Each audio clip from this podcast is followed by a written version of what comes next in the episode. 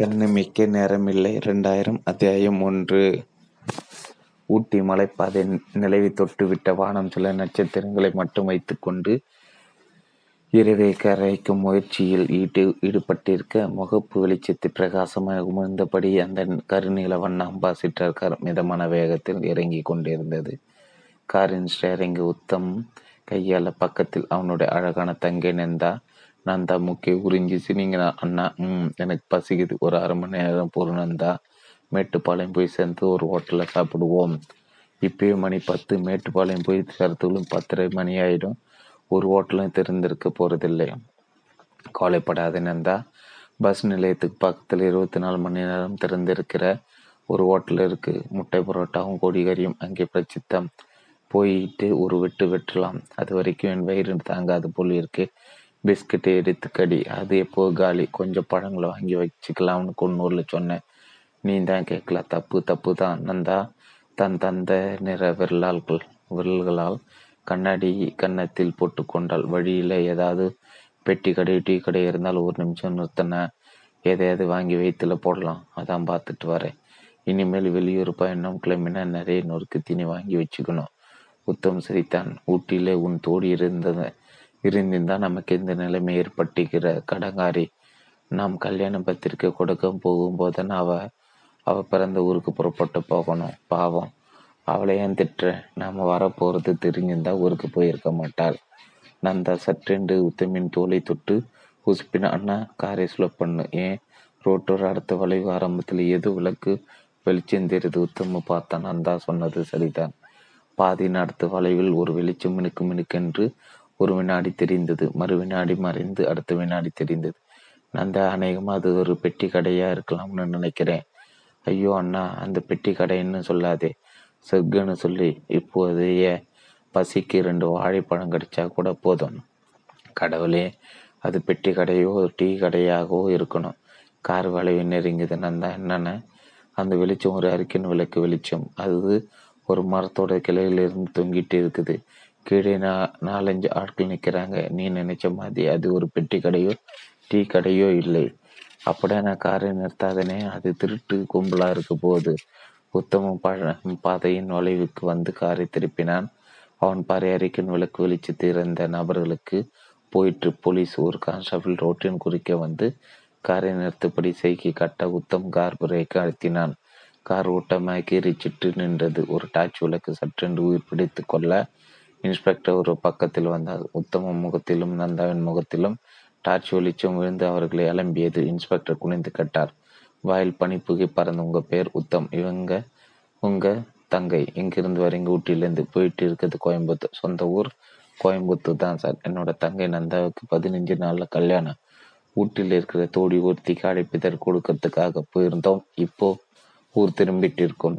உங்கள் காரோட RC book கொடுங்க. உத்தமன் காரின் டேஷ்போர்டை திறந்து ஆர்சி புத்தகத்தை எடுத்து கொடுக்க இன்ஸ்பெக்டர் வாங்கி பார்த்துவிட்டு அதை திரும்ப நீட்டினா நீங்க போகலாம் தொந்தரவுக்கு மன்னிக்கணும். உத்தம கேட்டான் இன்ஸ்பெக்டர் எதுக்காக இந்த சோதனை தெரிஞ்சுக்கலாம் தாரலாம் ஊட்டில் கார் திருட்டுகள் அதிகம் கடந்த அதிகம் கடந்த ஒரு மாதத்துக்குள்ளே ஆறு கார்கள் திருட்டு போயிருக்கு. கார்களை திருடுற அந்த கும்பலை கண்டுபிடிக்கிறதுக்காக தான் இப்படி ஒரு அதிரடி சோதனை. நீங்க புறப்படுங்க மிஸ்டர் உத்தம் உத்தமம் புன்னைக்கொடு தலையை சேர்த்துட்டு காரின் எந்திரத்தை உரும்ப வைத்து நகர்த்தினான். கார் சிறிது தூரம் போனதும் நான் தான் நெஞ்சை நீவி கொண்டு பெருமூச்சு விட்டான். அண்ணா ஒரு நிமிஷம் பயந்தே போயிட்டு எதுக்கு பயம்? திடீர்னு போலீஸு காரை நிறுத்த சொன்னா பயம் வராதா? இன்னும் கூட நெஞ்சு திக்கு திக்குன்னு அடிக்குது. தப்பு பண்ணினவங்க தான் போலீஸை பார்த்து பயப்படும் இருந்தாலும் அந்த காக்கி காக்கி உடையும் தொப்பியையும் பார்த்தாலே வைத்துக்குள்ளே. ஐஸ் வாட்ரு இறங்கின மாதிரி திடீர்னு இருக்குன்னு உத்தம சரிதான். போலீஸை பார்த்து யார் பயப்பட போனோமோ அங்கே பயப்படுறதே இல்லை. போலீஸை பார்த்த அதிர்ச்சியில் கொஞ்ச நேரத்துக்கு முந்தி என்ன பாடாப்படுத்தி இந்த பசி கூட காணாமல் போயிடுச்சு.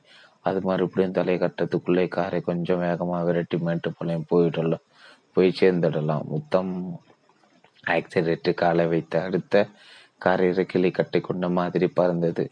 நல்ல வேகம் ஐந்து நிமிடத்தில் பர்லியர் வந்தது. நந்தா என்னன்னா இன்னும் ரெண்டு வாரம் கழிச்சு நீ மறுபடியும் ஊட்டிக்கு வர வேண்டியிருக்கும். எதுக்கு? தெரியாத மாதிரி கேட்காதே. உண்மையை தெரியல என சொன்னா என்னை அடிக்க கூட மாட்டேன்னு சொல்லு. உத்தம நந்தாவின் பக்கமாய் திரும்பி கண்ணை சிமிட்டி கொண்டே சொன்னான். கல்யாணம் முடிஞ்சு உன் வீட்டுக்காரர் தேனிலவுக்கு ஊட்டிக்கு கூப்பிட்டா நீ போக மாட்டே அண்ணன் நந்தா போய் கோபத்தை முகத்தில் ஒட்ட வைத்து கொண்டு அண்ணன் உத்தமின் முன் கிராப்பு முடியை கொத்தாய் பிடித்து உலுக்கின அன் ஐயோ நந்தா விடு. வலிக்குது. வலிக்கட்டும் நல்லா வலிக்கட்டும். ப்ளீஸ் நந்தா விடு.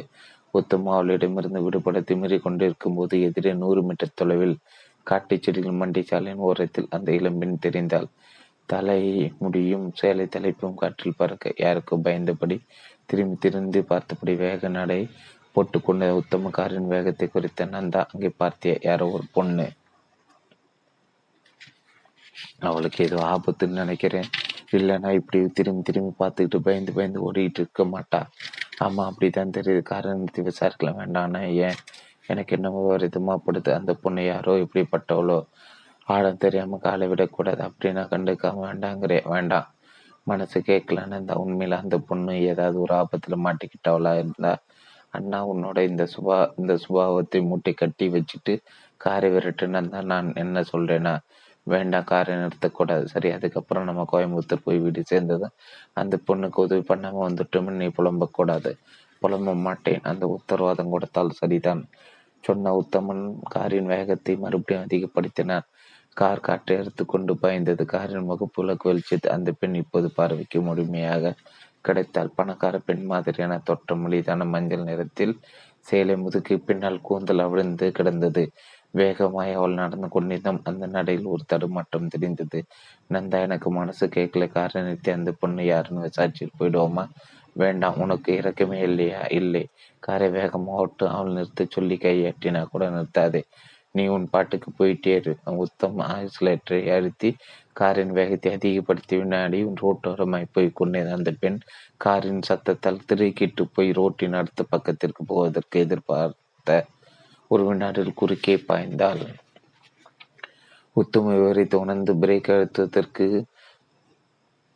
அழுத்துவதற்கு காரின் முன்பக்க பம்பர் அவளை மோதியது. இத்தட் அந்த பெண் பெரியாளரோடு ரத்தமாய் ஏறி போய் விழுந்தாள். மடைத்துளிகள் விழுந்த தினத்தில் ரத்தத்துளிகள் துளிகள். கண்ணிமைக்கு நேரமில்லை. அத்தியாயம் இரண்டு. நந்தா வீறிட்டாள். அண்ணா காரு கிரிச்சிட்டு நின்றது. உத்தம் நெட்டி பிடித்து கொண்டு கலவரமானான். இப்படி திடீர்னு ரோட்டை குறுக்கே கடப்பான்னு நான் கொஞ்சம் கூட நினைச்சு பார்க்கல நந்தா. வா இறங்கி பார்க்கலாம். வேண்டாம் நந்தா போயிடலாம். கார் மோதி தூக்கி எரிஞ்ச வேகத்தில் அந்த பொண்ணு கண்டிப்பாக செத்துருப்பா.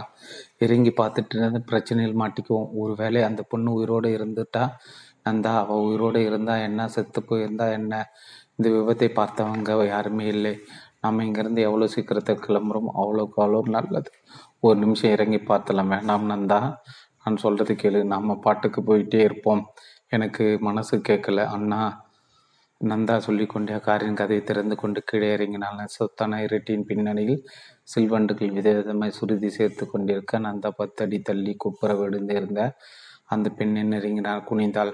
தலை இரத்த காயம் தறி அந்த பெண்ணின் உடல் ரேசாய் துடித்து கொண்டிருந்தது. சின்னதாய் முனங்கள் சத்தம் இரத்த பெருக்கு நிறுத்துவதற்கு சேலை கிடைத்து தலைக்கு கட்டுப்போட்ட நந்தா திரும்பி பார்த்து குரல் கொடுத்தல் அண்ணா என்ன போயிட்டால தலையில் மட்டும்தான் காயம் உயிர் இருக்கு. இருந்தா இருக்கட்டும் வா வந்து காரில் ஏறு. நாம போய்கிட்டே இருப்போம். நீ முதல்ல இறங்கி வானா எதுக்கு? வா சொல்கிறேன் நந்தா வா. நீ விபரீதத்து விலை கொடுத்து வாங்கிக்கிட்டே இருக்க. வேற ஏதாவது வாகனம் இந்த வழியாக வர்றதுக்கு முந்தாடி வந்து காரில் ஏறி. நீ இப்போ காரை விட்டு இறங்கி வர போறியா இல்லையா? உத்தமும். எரிச்சலோடு காரின் கதவை அரைந்து சாத்தி விட்டு வேக வேகமாய் நடந்து வந்து நந்தாவின் பக்கத்தில் நின்றான். என்ன? ஒரு கைப்பிடி.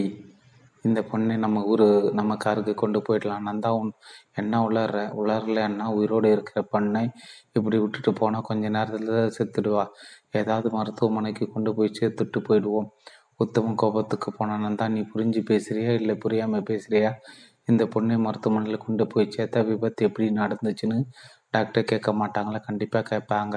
அப்படி கேட்டால் என்ன பற்றி சொல்கிறது ஒரு போய் தயாராக இருக்கு. என்ன தயார்? நாங்கள் காரில் வரும்போது ரோட்டோரமாக இந்த பொண்ணு விழுந்து கிடந்தா என்ன ஆச்சுன்னு தெரியல உடம்பை சோதிச்சு பார்த்தோம். உயிர் இருக்கவே கொண்டு வந்துட்டோம். ரோட்டின் மேல் வளைவில் ஏதோ ஒரு வாகனத்தின் முகப்பு விளக்கின் வெளிச்சம் தெரிந்து ஆரன் சத்தம் கெட்டது. பிங்க் அண்ணா ஏதோ வாகனம் வந்துட்டு இருக்கு யோசனை பண்ண நேரமில்லை. ஒரு கைப்பிடி இவளை காருக்கு கொண்டு போயிடுவோம் தான் நான் சொல்றது கொஞ்சம் அண்ணா. வர வாகன போலீஸ் ஜீபா கூட இருக்கலாம். சீக்கிரம் விலை தூக்கு. உத்தம நந்தாவை மறைத்து கொண்டே கீழே குனிந்து அந்த பெண்ணின் உடலை தூக்கினான். கால் கைகளில் ரத்தம் பிசு பிசுத்தது ரந்த கேட்டால் நான் ஒரு கை பிடிக்கட்டுமா? வேண்டாம். போய் காரோட பின்பக்க கதவை திறந்து வை போதும். நந்த வேக வேகமாய் போய் காரின் பின்பக்க கதவை வெறிய திறந்து வைத்தாள். உத்தமம். அந்த பெண்ணை இரண்டு கைகளாலும் ஏந்தி கொண்டு காரின் பின் சீட்டில் கிடத்தினான் அண்ணா அந்த வாகனம் வந்துகிட்டு இருக்கு. சீக்கிரமா கதவை சாத்து. இது விவகாரம் பிடிச்ச வேலை விட்டுட்டு போய் இருக்கலாம்.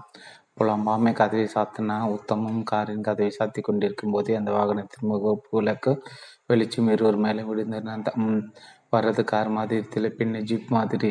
போலீஸ் ஜீப்பா இன்னும் பக்கத்தில் வரட்டு பார்க்கலாம். அடுத்த பத்து வினாடிகள் பக்கத்தில் வந்ததும் உறுதியாயிற்று.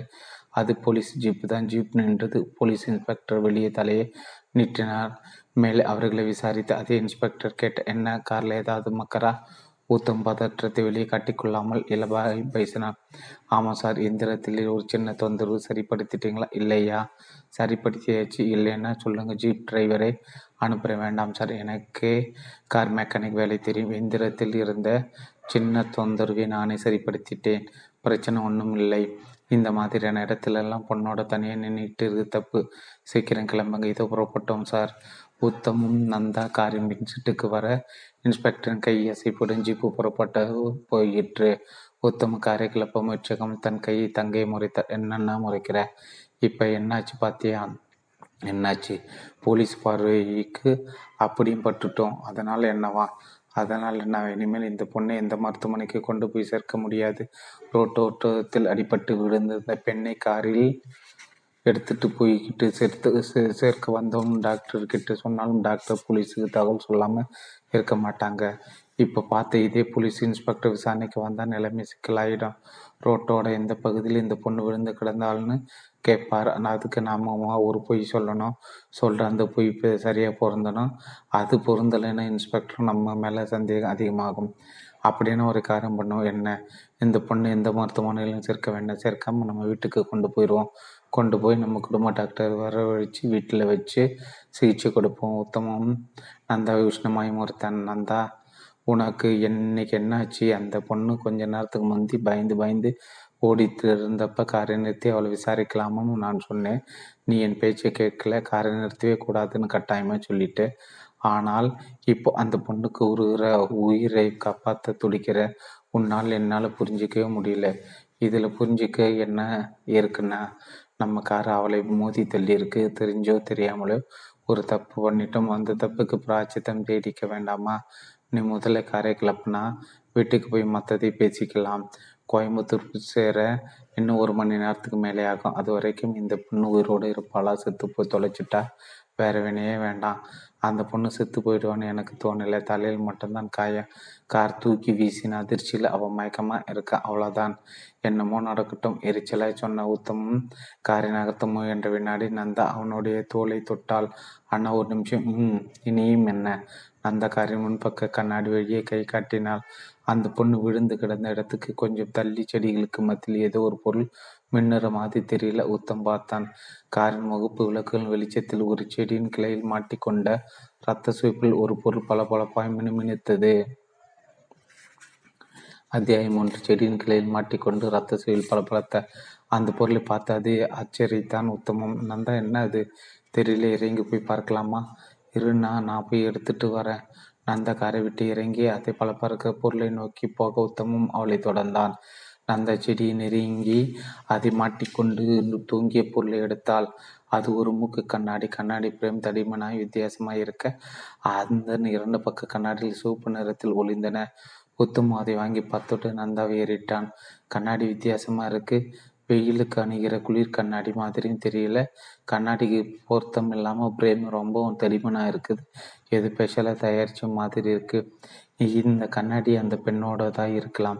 அவள் திரும்பி திரும்பி பார்த்துட்டு நடந்தப்ப முகத்துல கண்ணாடி இருந்ததை நான் பார்த்தேன்.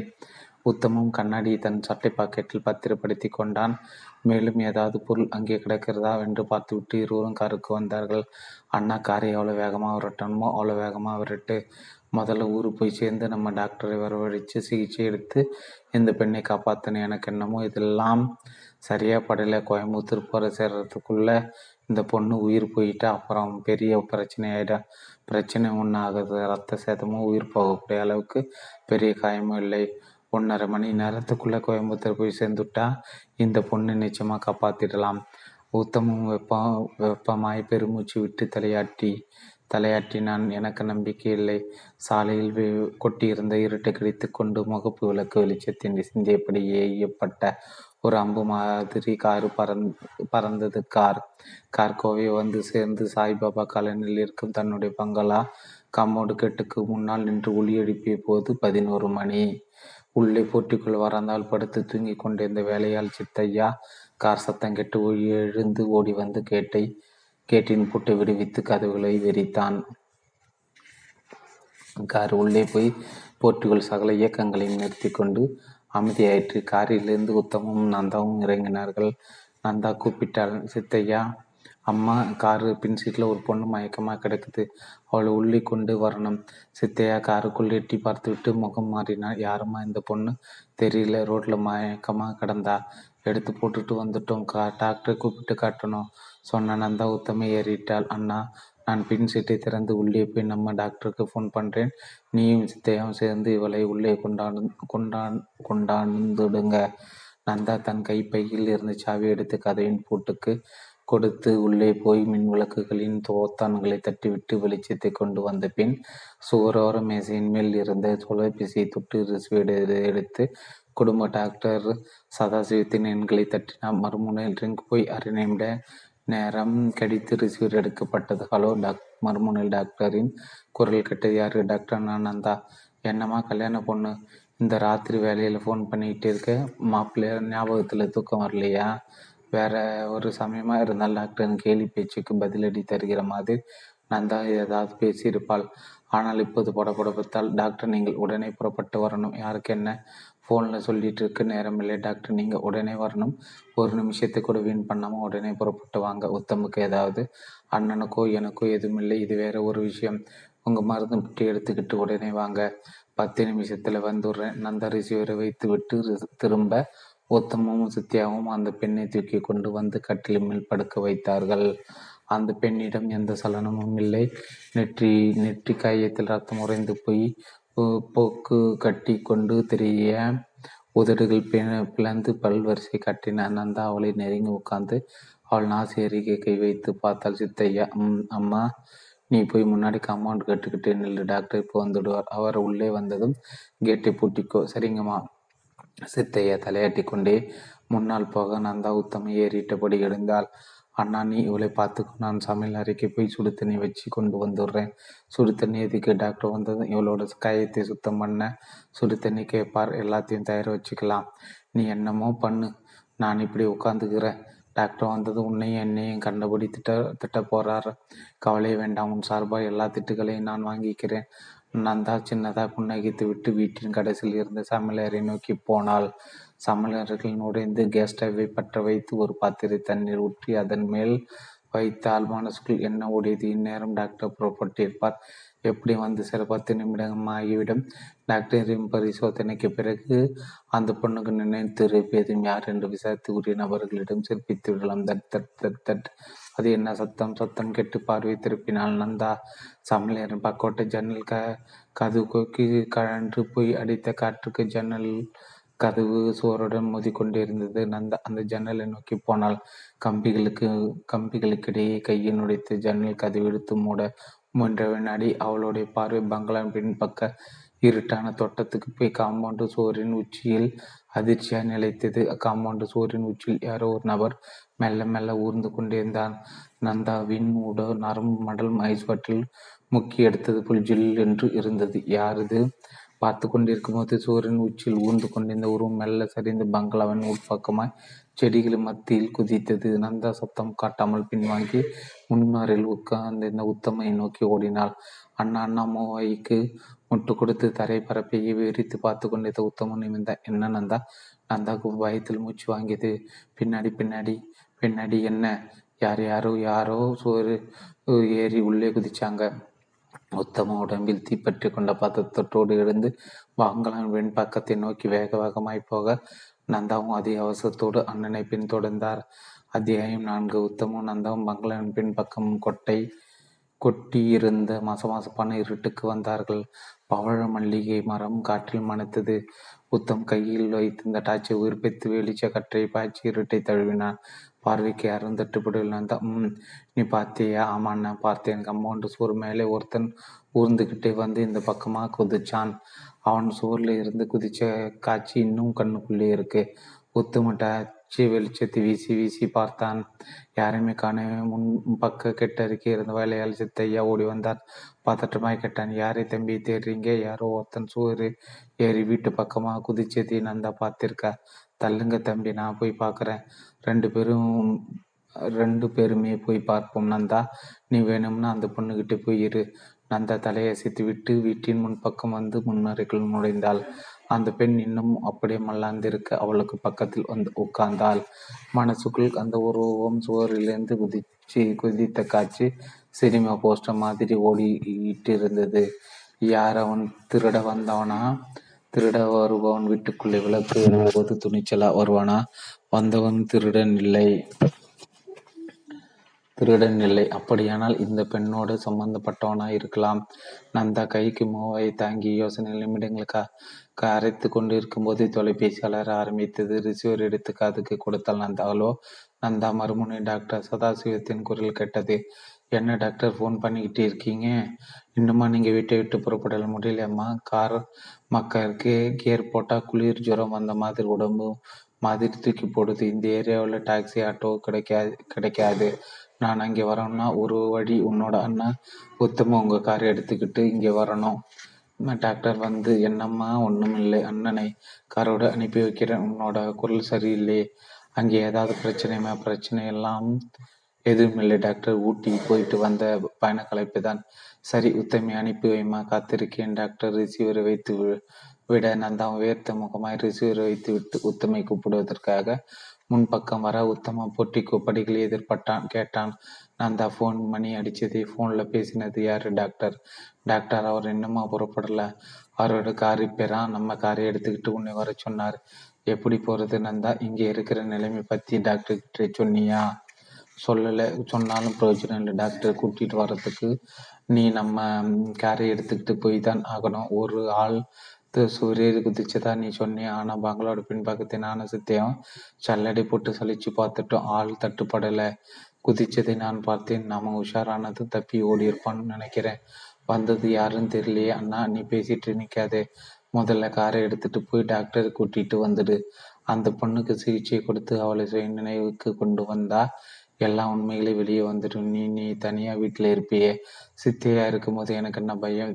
நீ தைரியமா போயிட்டு வானா உன்னை விட்டுட்டு போறதுக்கு எனக்கு தயக்கமா இருக்கு நந்தா. அன்னை தயங்கிட்டு இருக்கு இது நேரம் இல்லை. டாக்டர் வீட்டுக்கு இங்கிருந்து போக பத்து நிமிஷம் அங்கிருந்து வர பத்து நிமிஷம். மொத்தமே இருபது நிமிஷம் நேரம் தான் நான் வீட்டை உள்பக்கமாக தாழ் போட்டுக்கிறேன் சித்தையா காவலுக்கு இருக்கட்டும். எனக்கு என்னமோ மனசு கேட்கல புலம்ப ஆரம்பிச்சிட்டியா?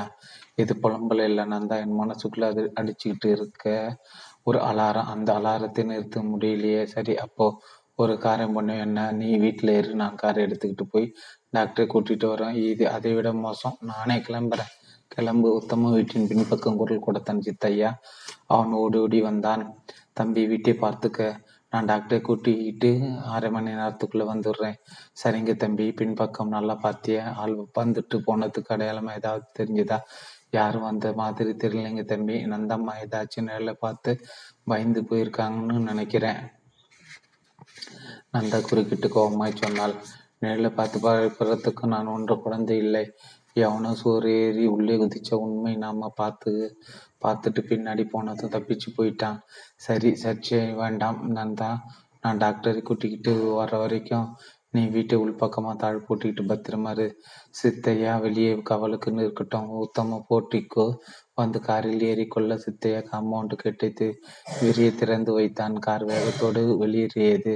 பத்து நிமிடங்கள் டாடா பாத்தின் கோடியில் இருக்கும் டாக்டர் சதாசிவத்தின் பங்களாவுக்கு முன்பாக காரை நிறுத்தினான் உத்தமன் வாசலில் மருந்து பெட்டியோடு காத்திருந்த சதாசிவம் வேக வேகமாய் வந்து காருக்குள் ஏறினா என்ன? கார் திடீர்னு அரசியல்வாதி ஆயிடுச்சு உத்தமம். என்ன டாக்டர் சொல்றீங்க?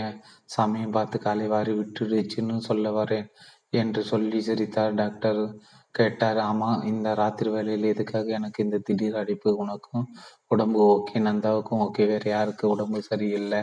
உத்தமக்காரி தன் சீட்டை வீட்டை நோக்கி திருப்பி கொண்டே சொன்னான். ஒரு விருந்தாளிக்கு விருந்தாளி ஆமாம் டாக்டர்.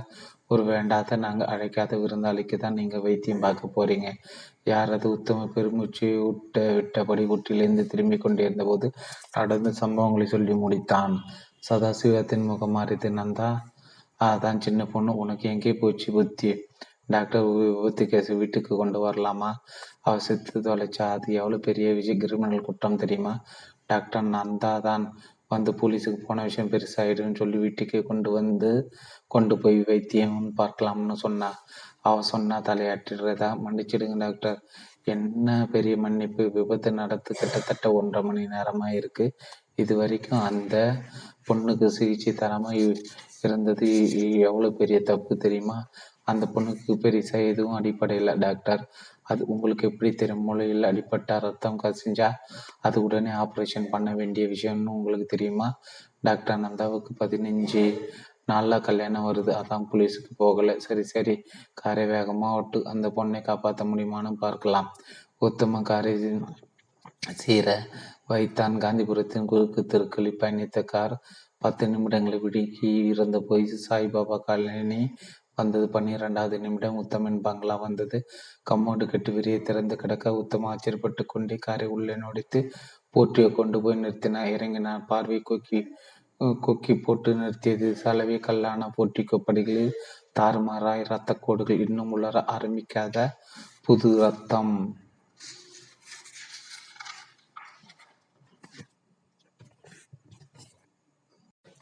கண்ணிமைக்க நேரமில்லை. அத்தியாயம் ஐந்து. ஆணி அடித்தது போல அதிர்ச்சியாய் நின்று போட்டிகோவின் சலவைகள் படிகள் தாறுமாறாய் தெரிந்த இரத்த கோடுகளை பார்த்து கொண்டிருந்த உத்தமே மெல்ல தொட்டார் டாக்டர் சதாசிவம் சிந்திருக்க ரத்தத்தை பார்த்தா ஏதோ ஒரு விபரீதம் நடந்திருக்கிற மாதிரி தெரியுது. உத்தம் வா உள்ளே போய் பார்க்கலாம். உத்தம சுற்றுமுற்றும் பார்த்தான் சித்தே சித்தையாவை எங்கே காணும்? பங்களாக்குள்ள விளக்கு வேற எரியல.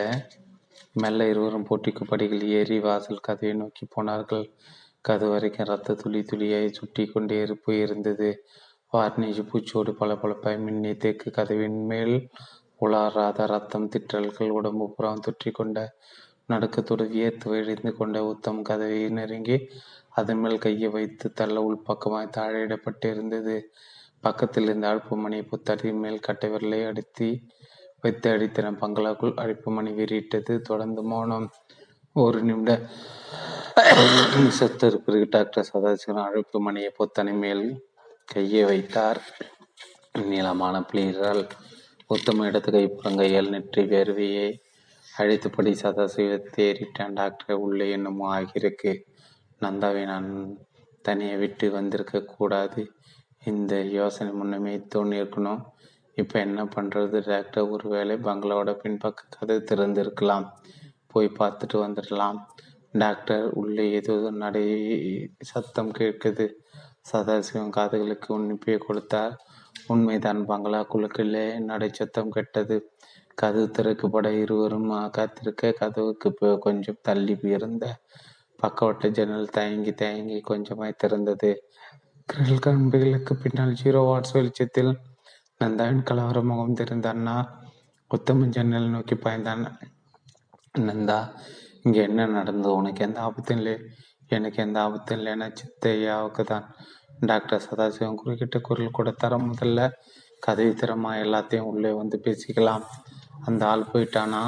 நீ யாரை சொல்கிற நந்தா? டாக்டர் அண்ணன் உங்கள்கிட்ட கூட்டிகிட்டு வர்றதுக்கு. வெளியே கிளம்பி கொஞ்ச நேரத்துக்குள்ளே நம்ம பங்களா பின்பக்கம் இருக்கிற தென்னை மரத்திலிருந்து என ஒருத்தனை இறங்கினது சித்தையை பார்த்துட்டு அவனை பிடிக்க போயிருக்கான். அவன் கத்தியை காட்டி மிரட்டை சித்தையை அறிவாலை எடுத்து கட்டியிருக்கான். அப்புறம் நந்தா கதவை திறந்து விட்டு தொடர்ந்தார். ரெண்டு பேருக்கும் ஏற்பட்ட கைகலப்பு வந்தவனுக்கு தோள்பட்டில் பெரிய அறிவல் வெட்டு சகாய காயம். சித்தையாவுக்கு கையில் கத்தி குத்து விழுந்து எக்கச்சக்க ரத்த சேதம். சித்தையப்பா எங்கள் வீட்டுக்குள்ளே கூட்டிட்டு போய் முதல் உதவி பண்ணி இருக்கேன். ரத்தம் அதிகமாக வெளியேறினதில் அரை மயக்கமாக படுத்துக்கிட்டு இருக்கிறான். வந்தவன் யாரு? இட்லும் சரியே தெரில தோள்பட்டில் அறிவல் வெட்டு விழுந்ததும் உயிருக்கு பயந்து போய் ஓடிட்டான். அந்த விபத்துக்கு உள்ளான பொண்ணுக்கு எந்த ஆபத்தும் இல்லையே இல்லை. வாங்க டாக்டர். முதல்ல அந்த பெண்ணை பார்த்துட்டு அப்புறமா சித்தியாவுக்கு சிகிச்சை தரலாம். வாசல் கதை சாத்திட்டு மூன்று பேரும் உள்ளே போனார்கள். டாக்டர் சதாசிவம் உணர்வற்று கிடந்த அந்த பெண்ணை ஒரு ஐந்து நிமிட நேரம் சோதித்து பார்த்துவிட்டு உத்தமையும் நந்தாயம் ஏறிட்டார். தலையில் அடிபட்டிருக்கும் மூளை ரத்தம் உறைஞ்சி போய் போய் அநேகமாக இப்போ கோமா ஸ்டேஜ் டாக்டர் உடனடியாக மருத்துவமனைக்கு கொண்டு போய் சிகிச்சை தொடரணும். டாக்டர் உங்களுக்கு எந்த ஆபத்தும் இல்லையே இல்லை. மூளையில் உறைஞ்சிருக்கிற ரத்தத்தை ஒரு சின்ன அறுவை சிகிச்சை மூலமாக அகற்றிட்டா அடுத்த ரெண்டு நாளைக்கு உணவு உணர்வு வந்துடும் சொன்ன டாக்டர் அந்த சொன்ன டாக்டர் அந்த பெண்ணின் நெற்றி காயத்தை துடைத்து விடு. மருந்திட்டு பேண்டேஜ் கட்ட ஒன்றை போட்டார். தோள்பட்டில் ஊசி மருந்து ஏற்றிவிட்டு பக்கத்து கட்டில் படுத்திருந்த சத்யாவிடம் வந்தார். சித்தியாவுக்கு பாதி உணர்வு இருந்தது. கத்தி குத்தப்பட்ட கையை பரிசோதித்து பார்த்த சதாசிவம் ராத்திரி வழி வழிந்து உறைந்து போயிருந்த காயத்தை வெந்நீரில் சுத்தம் செய்து மரத்தை தடவி பெரிதாய கட்டு ஒன்றை போட்டுவிட்டு கதாரிக்க குனிந்து குரல் கொடுத்தார் சித்தையம் பாதி வழிகள் மட்டும் திறந்தன. வந்தவன் யாருன்னு உனக்கு தெரியுமா? தெரியாது என்பது போல் அவன் தலையாடியது. அவன் எப்படி இருந்தா? சித்தியான உதறல் முனியின இருட்டில் பார்க்க முடியல. கையில் கத்தி வச்சிருந்தான். உத்தமிடம் மறித்து சதாசிவத்தை ஏறிட்டான் டாக்டர். முதல்ல அந்த பெண்ணையும் சித்தியாவும் மருத்துவமனைக்கு கொண்டு போடலாம் அதுக்கு முன்னாடி நம்ம ஒரு காரியத்தை பண்ணணும். பண்ண வேண்டிய குத்தம் என்ன டாக்டர்? நடந்த சம்பவத்தை உடனே போலீஸுக்கு தெரியப்படுத்தி புகார் தரணும். வேண்டாம் டாக்டர். போலீஸுக்கு இந்த விஷயத்தை கொண்டு போகிறது அவ்வளோ உத்த உசிதமில்லை உத்தம். நீ என்ன சொல்கிற டாக்டர் இன்னும் ரெண்டு வாரத்துக்குள்ளே நந்தாவுக்கு கல்யாணம்? மாப்பிள்ளை பெரிய மரியாதைப்பட்ட குடும்பம் கல்யாணம் நடக்க இருக்கிற இந்த நேரத்தில் போலீஸ் ஸ்டேஷனுக்கு போயிட்டு வந்துட்டும். இருந்தால் நல்லா தான் இருக்கும். உத்தமனி பேசுறதுக்கு எனக்கு ஆச்சரியமாக இருக்கு. படித்து நீயே போலீஸை பார்த்து பயப்படலாமா? போலீஸ் நமக்கு உதவி செய்ய தான் இருக்காங்களே தவிர உபத்திரம் தர்றதுக்கு இல்லை. காரில் அடிப்பட்ட பொண்ணை மேட்டுப்பாளையத்தில் ஏதாவது ஒரு மருத்துவமனை சேர்த்துட்டு உடனே போலீஸுக்கு தகவல் சொல்லியிருக்கணும். டாக்டர் நான் சொன்னதை நான் தான் கேட்கல. அந்த பொண்ணை கோயம்புத்தூருக்கு கொண்டு போய் நம்ம டாக்டரை வச்சு சிகிச்சை தரலாம்னு இப்படி விதமாக சொன்னான் அவள் சொன்னால் அதே வேதவாக்க நினச்சி கேட்டு நடக்கணுமா என்ன? டாக்டர் வந்து காலில் அடிப்பட்ட அந்த பொண்ணு யாருங்கிற விவரம் தெரிஞ்சுக்காம எப்படி வீட்டில் கொண்டு வந்து போட்டு இருக்கிறது எவ்வளோ பெரிய விவரத்தம் தெரியுமா? நான் தான் சதாசி தேறிட்டேன் டாக்டர். நாங்கள் பண்ணினது தப்பு தான் ஆனால் இவ்வளோ நடந்ததுக்கப்புறம் இனிமேல் விஷயத்தை போலீஸுக்கு கொண்டு போக முடியாது. விபத்து நடந்ததும் அவளை ஏன் பக்கத்தில் இருக்கிற மருத்துவமனையில் சேர்க்கலை? கேட்டு உயிரை எடுத்துடுவாங்க. நீ ஏமா கவலைப்படுற? போலீஸ் கமிஷ் உதவி கமிஷனர் எனக்கு வேண்டியவர் தான் அவர்கிட்ட நேரடியாக விஷயத்தை கொண்டு போயிடுவோம். அவர் இந்த பிரச்சனை எப்படி தீர்த்து வைக்கணும்னு அப்படியே தீர்த்து வச்சிடுவார். வேண்டாம் டாக்டர். போலீஸ் விஷயத்தை கொண்டு போனால் இப்போ இருக்கிற கொஞ்சம் நஞ்ச நிம்மதி மறி போயிடும். போலீஸ் விசாரணைக்காக வந்துட்டும் போயிட்டும் இருந்தால் மாப்பிள்ளை வீட்டுக்காரங்க அது ஒரு அவசகுணமாக கூட நினைக்கலாம். அந்த பொண்ணுக்கு சிகிச்சை கொடுத்து நினைவு திரும்பினது அவள் யாருன்னு கேட்டு விசாரிச்சினாமே அவளோட வீட்டில் கொண்டு போய் விற்றுலாம் நந்தா நீ நினைக்கிற மாதிரி இது சாதாரண பிரச்சனைகள் இல்லை. இந்த பொண்ணுக்கு பின்னாடி எது விவகாரம் இருக்குது இல்லைன்னா ஒருத்தன் உங்கள் வீட்டுக்கு பின்பக்கம் ஏறி சுவர் குதிப்பானா? வந்தவன் இந்த பொண்ணுக்காக தான் சுவர் ஏறி குதிச்சான்னு எப்படி சொல்கிறீங்க டாக்டர்? அவன் ஒரு திருடனாக கூட இருக்கலாமே. அவன் திருடனாக இருப்பான்னு எனக்கு தோணலை. ஏன்? வந்தவனோட நோக்கம் திருடனாக இருந்தால் இந்த பின்னிரவு நேரத்தில் அதுவும் பங்களாக்குள்ள விளக்கு எரிஞ்சிட்டு இருக்கும்போது தைரியமாக வரமாட்டான். உத்தமும் டாக்டரையும் கைகளை பற்றி கொண்டான். டாக்டர் எங்கள் அப்பா காலத்துலேருந்து இந்த வீட்டுக்கு நீங்கள் குடும்ப டாக்டர். அப்பா அம்மா இருந்த பிறகு எங்களுக்கு எல்லா காரியங்களும் உறுதுணையாக இருந்துட்டு வந்திருக்கீங்க. இந்த பொண்ணை விபத்து நடந்த இடத்துலேருந்து வீட்டுக்கு கொண்டு வந்தது தப்பு தான் அதுக்காக இந்த விஷயம் போலீஸ் வரைக்கும் போக வேண்டாம். வேறு ஏதோ சமயமாக இருந்த போலீஸு போக ஒத்துக்குவேன். ஆனால் நந்தாவோட திருமணத்தை கைக்கு ஏற்ற தூரத்தில் வச்சுக்கிட்டு போலீஸுக்கு போகிறது உசிதம் இல்லை டாக்டர் டாக்டர் சதாசிவம் இறுகிய முகத்தோடு யோசித்து கொண்டிருக்கும் போது பக்கத்தாரிலிருந்து தொலைபேசி திடீரென்று விடித்து கொண்டு அலற ஆரம்பித்தது. கண்ணிமைக்கு நேரமில்லை. அத்தியாயம் ஆறு. தொலைபேசி அலற ஆரம்பித்ததும் உத்தம டாக்டரை விட்டு விலகி வேகமாய் போய் பக்கத்து அறைக்குள் நுழைந்து ரிசீவரை எடுத்து காதுக்கு கொடுத்தாள் ஹலோ பேசுகிற யார்? உத்தமா ஒரு குரல் கேட். ஆமாம் நீங்கள் யார்? நான் யாருன்னு உனக்கு தெரிய வேண்டிய அவசியம் இல்லை. இப்போ நான் சொல்கிறத மட்டும் கவனி. என்ன சொல்ல போகிற நீ உன்னோட தங்கச்சி இந்த உலகத்தில் உயிரோடு இருக்கணும்னா உன் காரில் அடிப்பட்ட பொண்ணை காப்பாற்றக்கூடாது அவளை உயிரோடவோ பணமோ என்கிட்ட ஒப்படைங்க. யாரா நீ? அதுக்கு உனக்கு வேண்டாத விஷயம்னு ஏற்கனவே சொல்லிட்டு அடுத்த ஒரு மணி நேரத்துக்குள்ளே அவளை மருதமரம் மெயின் ரோட்டில் பத்தாவது கிலோமீட்டர் கல்லுக்கு பக்கத்தில் இருக்கிற ஆலமரத்தடியில் கொண்டு வந்து போடணும். போடலைன்னா நீ உன்னோட தங்கச்சி வேண்டாத ஒரு விபரீதத்தை விலை கொடுத்து வாங்க. தயாராட்டிங்கன்னு அர்த்தம். என்ன மிரட்டுறியா? மிரட்டல் இல்லை. உண்மை. அந்த பொண்ணு உயிரோடு இருந்தாலும் சரி செத்து போனாலும் சரி அதனால் உங்களுக்கு லாபமோ நட்டமோ இல்லை. ஆனால் அந்த பொண்ணு உயிரோடு இருந்தால் எனக்கு நட்டம். அந்த பொண்ணால் உங்களுக்கு என்ன பிரச்சனை? முட்டாளே கேள்வி கேட்காதே. சொன்னது செய். சரியாய் உனக்கு ஒரு மணி நேரம் அவகாசம். சொன்ன இடத்துக்கு அந்த பொண்ணை கொண்டு வந்து போட்டுடு. டொக் ரிசீவர் வைக்கப்பட்டு விட உத்தமன் தன் கையிலிருந்து ரிசீவரை வைத்து வைத்துவிட்டு திரும்பினான். டாக்டர் சதாசிவம் நந்தாவும் பக்கத்திலே நின்றிருந்தார்கள். டாக்டர் கேட்டார் ஃபோனில் யார் உத்தம்? உத்தம் விவரம் சொல்ல சதாசிவம் நந்தாவும் முகங்கள் மாறினார்கள். அறைக்குள் ஒரு நிமிட நேரத்திற்கு வேண்டாத நிசத்தம் சதாசிவ நிசத்தத்தை கலைத்தார். இப்போ என்ன பண்ணுறது உத்தம உறுதியான குரலில் சொன்னான். டாக்டர் இதில் யோசிக்க ஒன்றுமே இல்லை. இனிமேல் அந்த பொண்ணை இங்கே வச்சுக்கிறது. இவோ அவ்வளோ உதிசிதம் இல்லை தொலைபேசியில் அந்த ஆள் சொன்னபடி கொண்டு போய் போட்டிட வேண்டியதான் நந்த ஆவேசமாய் குறுக்கிட்டாள். அண்ணா ஏன் இந்த இப்படி மனிதாபிமானம் இல்லாமல் பேசுகிற எவனோ ஒருத்தன் ஃபோனில் கூப்பிட்டு மிரட்டினா பயந்துடுறதா? பயப்படாமல் என்ன பண்ணுறது அந்த பொண்ணை அவன்கிட்ட ஒப்படைக்கலைன்னா விபரீதம் வரும்னு சொல்கிறானே உனக்கு கல்யாணம் நடக்க இருக்கிற இந்த நேரத்தில் இப்படி ஒரு பிரச்சனை தேவையா? டாக்டர் நீங்கள் என்ன நினைக்கிறீங்க? நான் இப்போ நந்தா கட்சி உயிருக்கு போராடிக்கிட்டு இருக்கிற இந்த பொண்ணை காப்பாற்ற வேண்டிய கடமை நமக்கு இருக்கு. ஆனால் இந்த விஷயத்தில் நாம் தனிப்பட்ட முறையில் செயல்படுறதை காட்டிலும் போலீஸ்க்கு அதுக்கு விஷயத்தை கொண்டு போயிடுறது நல்லது. உத்தமம் திருக்கமாய் தலையேட்டினா போலீஸ் வரைக்கும் விஷயம் போக வேண்டாம் டாக்டர். சரி முறைப்படி போலீஸ் ஸ்டேஷன் போக வேண்டாம். எனக்கு நண்பராக இருக்கிற அட்ஜஸ்டன்ட் கமிஷனுக்கு ஃபோன் பண்ணி அவருக்கு அதில் மட்டும் இந்த விஷயத்தை போட்டு வைப்போம்.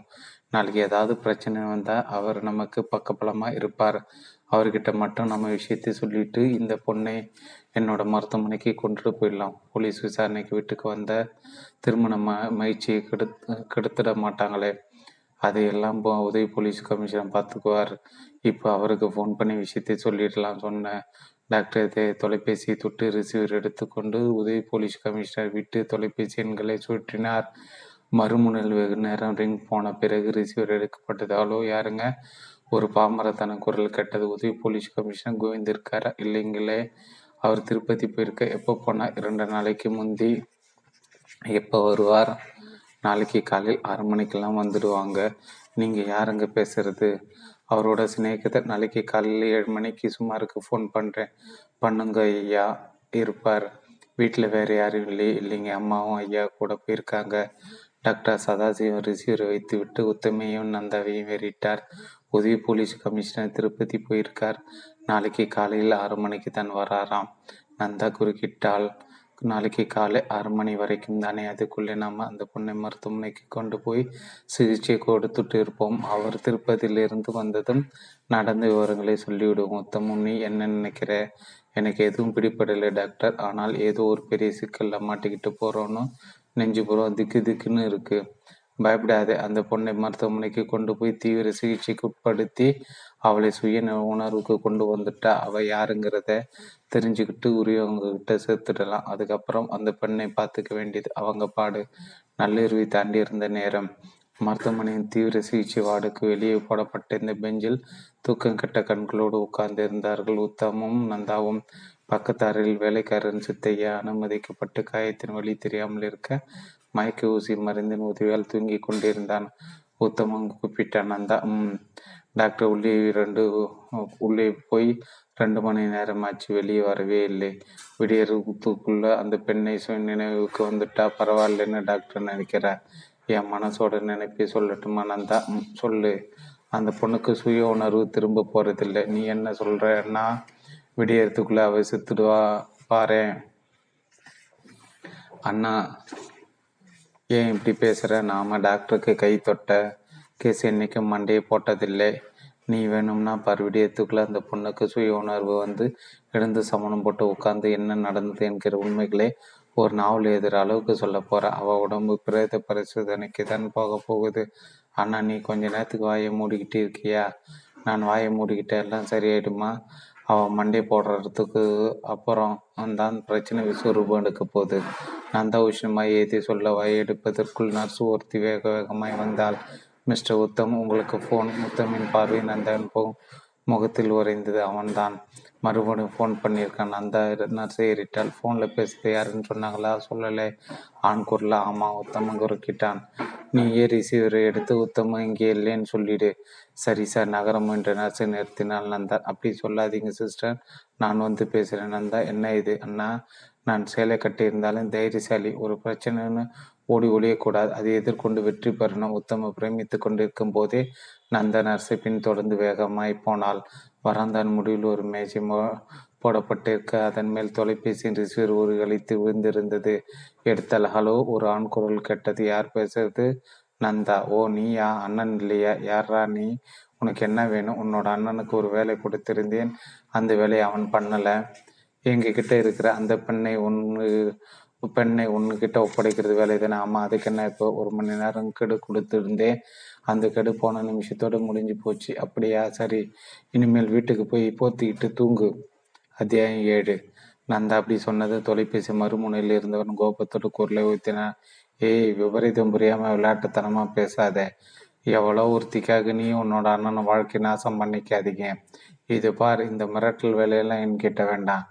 எங்கள் காலில் அடிப்பட் அடிப்பட்ட பொண்ணை காப்பாற்ற வேண்டியது எங்களோட கடமை. அந்த கடமையை தான் இப்போ பண்ணிட்டு இருக்கோம். அப்படின்னு விவரித்து விலை கொடுத்து வாங்க. முடிவு பண்ணிட்டீங்களா? ஆமாம் உன்னோட விவரீத்துக்கு என்ன விலைன்னு சொல்லு. ஒரு சல்லி காசு குறையாம வாங்கிக்கிறோம். விவரீத்துக்கு ஏதாவது தள்ளுபடி உண்டா? ஏய் ஏய் வைடா போன. ஒரு தொலைபேசி குண்டுக்குள்ளே பொட்டைத்தனமாக பூந்துக்கிட்டு ஒரு ரூபாய் செலவில் மிரட்டி பார்க்குறியா நீ யாருன்னு இப்போ எங்களுக்கு தெரிய வேண்டிய அவசியம் இல்லை. ஏன்னா கொஞ்ச நேரத்தில் காலில் அடிப்பட்ட பொண்ணுக்கு மயக்கம் தெளிஞ்ச சுய உணர்வு திரும்ப போகுது. நீ யாருன்னு அவ சொல்லுவா உன உனக்கு கடைசி எச்சரிக்கை. போனை வச்சுட்டு போடா புறம்போக்கு. அந்த கையில் இருந்த ரிசீவரை லொட்டென்று வைத்து விட்டு திரும்ப உத்தம வெகு பக்கத்தில் நின்றிருந்தா. ஃபோனில் அவன் தான் நீ இப்படி பேசியிருக்க கூடாது நந்தா. எப்படி அவனுக்கு கோபம் வர மாதிரி? சரி அவன் மறுபடியும் ஃபோன் பண்ணட்டும். கொஞ்சறேன் நந்தா. இந்த பிரச்சனைக்கு நிதான அவசியம். இல்லை எதிரிகளுக்கு போக்கு காட்டிட்டே தான் நம்ம காரியத்தை சாதிச்சு சாதிச்சுக்கணும். அண்ணா இந்த எதிரிகள் நீ நினைக்கிற மாதிரி இல்லை. இவங்க நம்ம மிரட்டி பார் பார்க்குறாங்க அவங்க மிரட்டலுக்கு நம்ம பயப்படாமல் இருந்தாலே போதும். மிரட்டி பார்த்துக்கிட்டு பின்வாங்கி போயிடு. வாங்க. நந்தா எனக்கு ஆச்சரியம். இருக்கு எதுக்கு ஆச்சரியம்? உன்னோட துணிச்சலை பார்த்து இது துணிச்சல் இல்லைன்னா ஆபத்த நேரத்தில் நியாயமாக வர வேண்டிய உணர்ச்சி. சரி எதுக்கு நீ துணிஞ்சிட்ட? இனிமேல் என்ன பண்ணலாம்னு நினைக்கிறேன் அந்த பொண்ணுக்கு முதல்ல மயக்கம் தெரிஞ்சு சுய உணர்வு வந்து பேசட்டும். அவ சொல்கிற போகிற விவரங்களை வச்சுக்கிட்டு உதவி போலீஸ் கமிஷனர் கோவிந்துக்கிட்ட போயிடலாம். அதுக்குள்ளே ஏதாவது விபரீதம் நடந்துட்டா நடக்காது. நடந்துட்டா நடக்காது நடக்காது. என்ன ரெண்டு பேருக்குள்ள சண்டை? குரல் கட்டி இருவரும் திரும்பி பார்க்க டாக்டர் சதாசிவம் புன்னகையோடு நின்றிருந்தார்.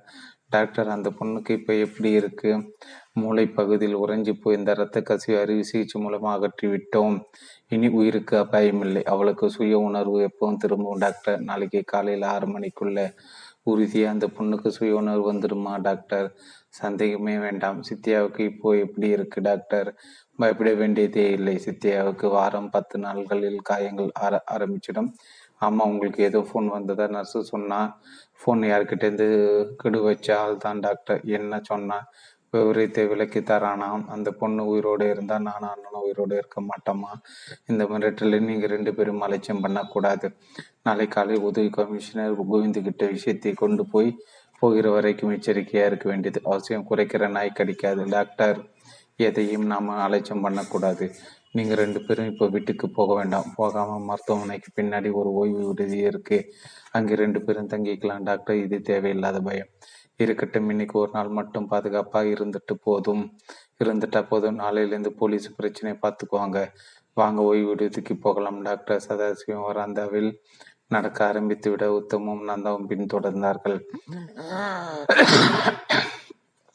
மருத்துவமனை பாலவானமாய் வெறிச்சிட்டு போய் இருந்தது ஏதோ ஒரு நோயாளியின் இடைவிடாத இரும்பல் சத்தம்க்கு மட்டும் மண்டி இருந்த நிசப்தத்தை கலைத்து கொண்டிருந்த டாக்டர் நந்தா கூப்பிட்ட என்னம்மா விபத்து நடந்த இடத்துல ஒரு மூக்கு கண்ணாடி கிடந்ததா உங்ககிட்ட கொடுத்தேமே? ஆமா அது வித்தியாசமான சிவப்பு நிற மூக்கு கண்ணாடி. அந்த கண்ணாடியை பத்தி ஏதாவது தெரிஞ்சதா? இல்லை.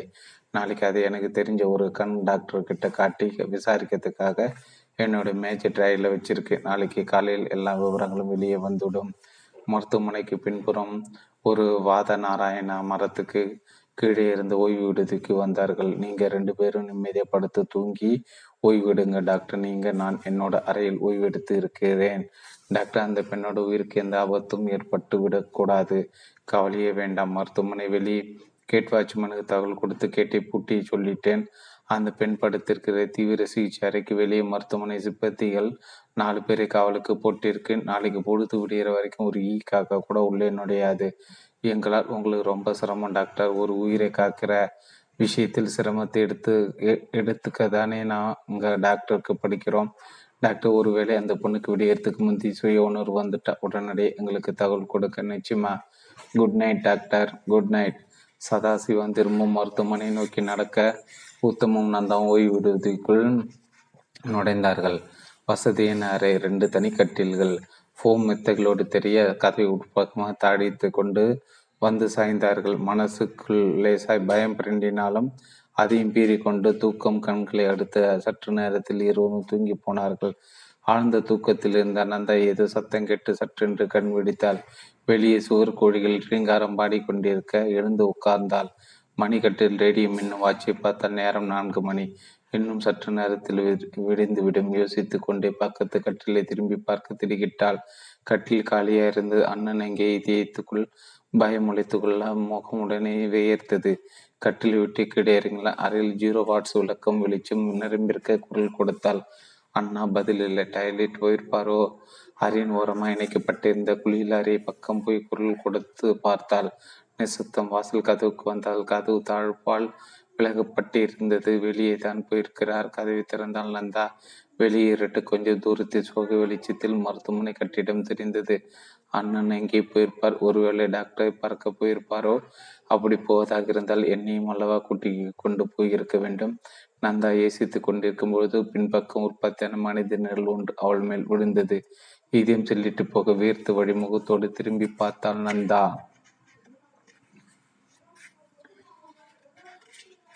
அத்தியாயம் எட்டு தன்மேல் விழு விண்ணில் விழுவதை உணர்ந்து திடுக்கிட்டு போய் திரும்பி பார்த்தான். அந்த மாசம் மாசப்பான அந்த வைகரை இருட்டில் யாரோ ஒரு மண் நின்றிருந்தாரு. தலையில் மப்புலர் கட்டு கையில் டார்ச்சி. யாரது? நந்தா நடுக்குமா கேட்டானா. அந்த அம்மா அவன் டார்ச்சி லைட்டு உயிர்ப்பித்து கொண்டு முன்னால் வந்தான். இந்த மருத்துவமனையோட வாட்ச்மேனு வாட்ச்மேன் அம்மா இந்த பக்கம் ரோந்து வந்துகிட்டே இருக்கு. நந்தாக்கு மூச்சு சீரானது வியர்த்த முகத்தை சேலை தலைப்பால் ஒற்றிக்கொண்டு வாட்ச்மேனை ஏறிட்டாள். என்னடா? என்னோட அண்ணன் வெளியே போனதை பார்த்தியா வாட்ச்மேன் இல்லையம்மா அருகில் படித்திரு படித்திருந்தவரை காணும் அதான் வெளியே வந்து பார்த்து பார்த்துட்டே இருந்தேன். எனக்கு அவர் தட்டுப்படலையம்மா. நந்த நடிவெற்றில் பயம் அடுப்பு மூட்ட ஆரம்பித்தது. என்னை கூட எழுப்பாம எங்கே போனார் இந்த அண்ணன்? டாக்டர் பறக்க போயிருப்பார் வாட்ச்மேன்? அம்மா இப்போ மணி எத்தனை நாள் ஆகுதம்மா? டாக்டர் இப்போ எங்கே இருப்பார்? அவரோட அறையில் இன்னைக்கு அவர் வீட்டுக்கு போகலை. அண்ணன் டாக்டரை தான் பார்க்க போயிருக்கணும். சொல்லி கொண்டே நண்ட நடந்தால் உங்களுக்கு துணையை நானும் வரட்டுமா? வேண்டாம். வேக நடை போட்டால் ஒரு நிமிட நடையில் மருத்துவமனையில் வரந்தா வந்தது. வராந்தாவின் கோடியில் ஒற்றை விளக்கு மட்டும் சோகையாய் எரிய பாலைவன சுத்தம் பயம் இதயத்தை நம்பியது. பதற்றமான நடையில் வராந்தாவின் பாதி தூரத்தை விழுங்கிய போது எதிரே நர்ஸ் ஒருத்தி குளுக்கோஸ் பாட்டிலோடு எதிர்பார்த்த சிஸ்டர் அவள் நின்றாள். என்னோட அண்ணனை பார்த்தீங்களே இல்லை டாக்டர் எங்கே அவரோட படு அவரோட அறையில் படுத்து ஓய்வு ஓய்வு எடுத்துக்கிட்டு இருக்கா ரெண்டு மணி நேரத்துக்கு முன்னால் ஐசி யூனிட்டுக்கு வந்து அந்த பெண்ணை பார்த்துட்டு போனார். அந்த பொண்ணுக்கு இப்போ எப்படி இருக்கு? பரவாயில்ல முன்னேற்றம் தெரியுது. நாளைக்கு காலையில் உணர்வு வந்து விடுமா? வரலாம்னு டாக்டர் சொன்னார். ஆனால் இனிமே அந்த பெண்ணோட உயிருக்கு ஆபத்தில்லை சொன்னார். நர்ஸ் மெல்லிய குரலில் கேட்டால் நீங்க இந்த நேரத்தில் எதுக்காக வந்தீங்க? அறையில் படுத்திருந்த என்னோட அண்ணனை காணோம். ஒருவேளை இங்கே வந்திருப்பார்னு பார்க்க வந்தேன். டாக்டரோட அறையில் இருக்கலாம். போய் பாருங்க நர்ஸ் நகர்ந்துவிடன் அந்த டாக்டர் சதாசிவத்தின் அறையை நோக்கி கால்களை பெயர்த்தால் வராந்தா திரும்பிதான் டாக்டர் அறை வந்தது. கதவிரை திறந்து கெட்டி பார்த்தல அறைக்குள் ஜீரோ வாட்ஸ் வெளிச்சம் சோகை பரவிருக்க டாக்டர் இருக்கை காலியாக இருந்தது. டாக்டர் இங்கே போனார். ஒருவேளை அந்த பொண்ணை பார்ப்பதற்காக ஐசி யூனிட்டுக்குள் போயிருப்பாரோ? யோசித்துக் கொண்டே நகரம் முயன்றுள்ள டாக்டர் மேசி இருந்த என்ற கம்பெனி தொலைபேசி முணுமுணுத்து கூப்பிட்டது. ரிசீவர் எடுக்கலாமா? வேண்டாமா? என்று சில வினாடிகள் யோசித்து விட்டு பின் உள்ளே போய் ரிசீவர் எடுத்தாலோ? லேபர் வார்டிலிருந்து நர்ஸு கலாவதி பேசுகிறேன் அங்கே டாக்டர் இல்லை. இல்லை. நீங்கள் யார் பேச நந்தா. டாக்டர் பார்க்கறது அவரோட அறைக்கு வந்தேன். அறையில் டாக்டர். அப்படின்னா டாக்டர் வேற யாராவது வார்டில் இருக்கணும். நான் பார்த்துக்கிறேன் மறுமுனையில் இருந்த நர்ஸு ரிசீவர் வைத்து விட நந்தா ரிசீவர் வைத்து விட்டு அறை நோக்கி திரும்பி வலது காலை எடுத்து வைத்தால் கால் எதன் மீது இடறியது கீழே விழப்போனவள் சமாளித்து கொண்டு குனிந்து பார்த்தால் பூட்ஸ் அணிந்த ஒரு கால் மேஜிக் கீழே இருந்து நீட்டிக் கொண்டது. யார் யார் இது? மூலையில் அபாய சங்கு ஊதப்பட அப்படியே மண்டிட்டு உட்கார்ந்து மேஜிக்கு கீழே கலவர பார்வை கொண்டு போனால் விழ விழிகள் வெறிய திறந்த நிலை உயிரை விட்டிருந்தார் டாக்டர் சதாசிவம். கழுத்து ஒரு நைலான் கயிறு இறுக்கி இருந்தது. கடைவாயில் உறைந்த ரத்தம். பத்தே நிமிடங்கள். மருத்துவமனை தீப்பற்றி கொண்ட ஒரு பரபரப்பில் விழுந்தது. வறந்த நடிக்கிலும் கயிறு முகங்களோடு நின்றிருக்க மருத்துவமனை சிப்பந்திகளுக்கு நடுவில் வேக நடை போட்டார்கள். இன்ஸ்பெக்டர் அரவிந்தன் சப் இன்ஸ்பெக்டர் மனோகரனோ இரண்டு பேருக்குமே வயது முப்பதுக்குள் இருக்கலாம். காக்கி சீருடையரை கச்சிதமாய் புரிந்தினார்கள். டாக்டரின் அறைக்குள் நுடைய அங்கே காத்திருந்த கான்ஸ்டபிள் சல்யூட் அடித்த டாக்டர் சதாசிவத்தின் உடம்பு இப்போது குழல் விளக்கு வெளிச்சத்தில் மற மல்லாந்திருந்தது. எப்படி மரணம்? இன்ஸ்பெக்டர் அரவிந்தன் கான்ஸ்டபிளிடம் கேட்டார். நைலன் கைத்தால கழுத்து இறுக்கி இருக்காங்க சார். உடம்புல மற்ற இடங்கள்லாம் காயம் இல்லை சார். கொலை எப்போ நடந்துரு சம்பவம் ரெண்டு மணிலேருந்து மூணு மணிக்குள்ளே நடந்திருக்கு சார். பாடிய முதல்ல பார்த்தது யாரு? இவங்க தான் சார். இருட்டடித்த முகத்தோடு சுவரமாய் நின்றிருந்த நந்தாவை காட்டினான் கான்ஸ்டபிள் அரவிந்தன் அவளை ஏறிட்ட இங்கே வாமா.